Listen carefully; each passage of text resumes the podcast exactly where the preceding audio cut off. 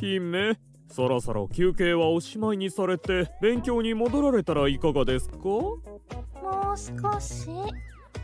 先ほどからそう言って全然進んでおりませんぞ。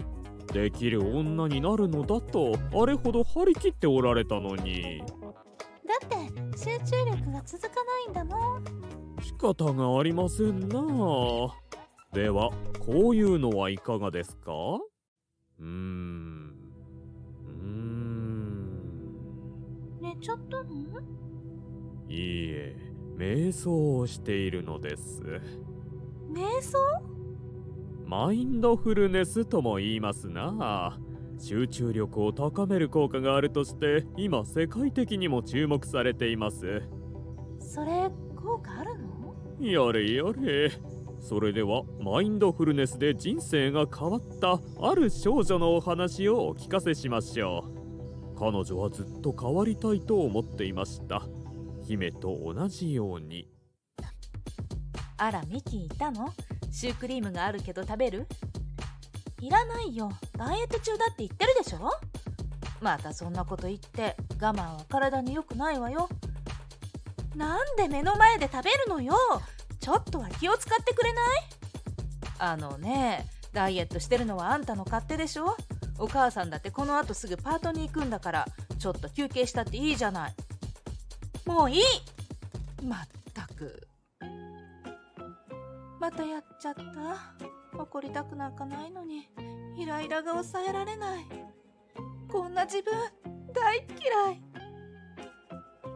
あミキ暗い顔してどうしたの？マイコ。またお母さんと喧嘩したの？元気出しなよ気軽に言わないでよ。ごめん。良くないって分かってるんだけど自分でもどうしたらいいのか分からないの。そんな時もあるよ。気にしないで。マイコはいつも優しいね。どうしたらそんな風に穏やかでいられるの？私だって嫌な気分になる時はあるよ。でもマインドフルネスをすると気分がすっきりするの。マインドフルネス？瞑想のことだよ。瞑想ってあのお寺でするやつ？似てるけどちょっと違うかな。簡単だしすぐできるからミキも試してみたら？どうしようかな。マイコはやり方を教えてくれたけど私は半信半疑だった。瞑想なんかで本当に気分が落ち着いたりするんだろうか。まずはリラックスしてあぐらをかいて座る。そして目を閉じてゆっくり息を吸う。それから吐く。もう一度吸って吐いていろんなこと考えちゃう吸って吐いて。マイコに言われた通り私は様々な思いや雑念が浮かぶたびに意識を呼吸に戻すことを繰り返していった。いつの間にか時間になってたな。なんだか少しすっきりしたような。おはよう。おはようミキ。なんかすっきりした顔してるね。うまくいった？よくわからないけどなんとなく気分がいいんだ。よかった。マインドフルネスをすると脳が活性化して注意力が高まったりストレスが減って免疫力が高まったりするらしいよ。認知症にも効果があるんだって。へえすごいじゃん。すぐに劇的な変化は起きないけど続けてみたらいいよ。そうしてみる。それから私はマインドフルネスをすることが日課になった。マイコの言う通りすぐに効果は出なかったけれど少しずつイライラすることが減っていった。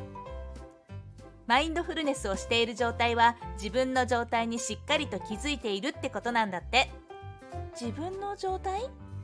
自分が今どこにいて何をして何を感じているのかを自分自身が理解するってこと。そうやってこの瞬間のことだけを考えられるようになると過去や未来のことにとらわれなくなって穏やかに過ごせるようになるの今だけに集中できるようになるから集中力が上がるのね。そう考え方がシンプルになるから脳への負担も減るんだって。マインドフルネスを実践している人は脳の前頭前野という集中力や感情のコントロールを司る場所が発達する。感覚をつかむとマインドフルネスをしていない時でも前頭前野がよく働くようになって記憶力や論理的思考力が鍛えられるそうだ。マインドフルネスってすごいんだね。でも毎日5分はちょっと辛いな。初めは3分でもいいし疲れた日はやらなくてもいいの。無理しないで続けることが大事。そうかそうだね。マインドフルネスをするようになってから随分経った。自分の呼吸に集中することにも慣れてきて今では全然苦にならない。気分が落ち着いていることも多くなって勉強にも集中できるようになった。まああなたどうしたの？今まで家のことなんてしたことなかったのに。たまにはいいかなって。いつもお母さんにもお世話になってるし。ミキあなた最近変わったわね。本当に落ち着いて。お母さん。お母さん？今までイライラしてばかりでごめんね。私もっと優しくできるようになりたいと思って。いいのよ。その言葉だけで十分。ありがとうねお母さん。こうして私は穏やかな自分を手に入れることができた。もちろん怒ってしまう時もあるけれど自分の行動を反省できるようになったのだ。これは私にとっては大きな変化だった。私は今も穏やかな気持ちで5分間のマインドフルネスを続けている。マインドフルネスの方法はいろいろありますが中には医療や教育の現場で使われているものもあります。最近ではアプリを使って手軽に行えるものもあるそうですよ。おや姫も早速取り組んでおられる。感心感心。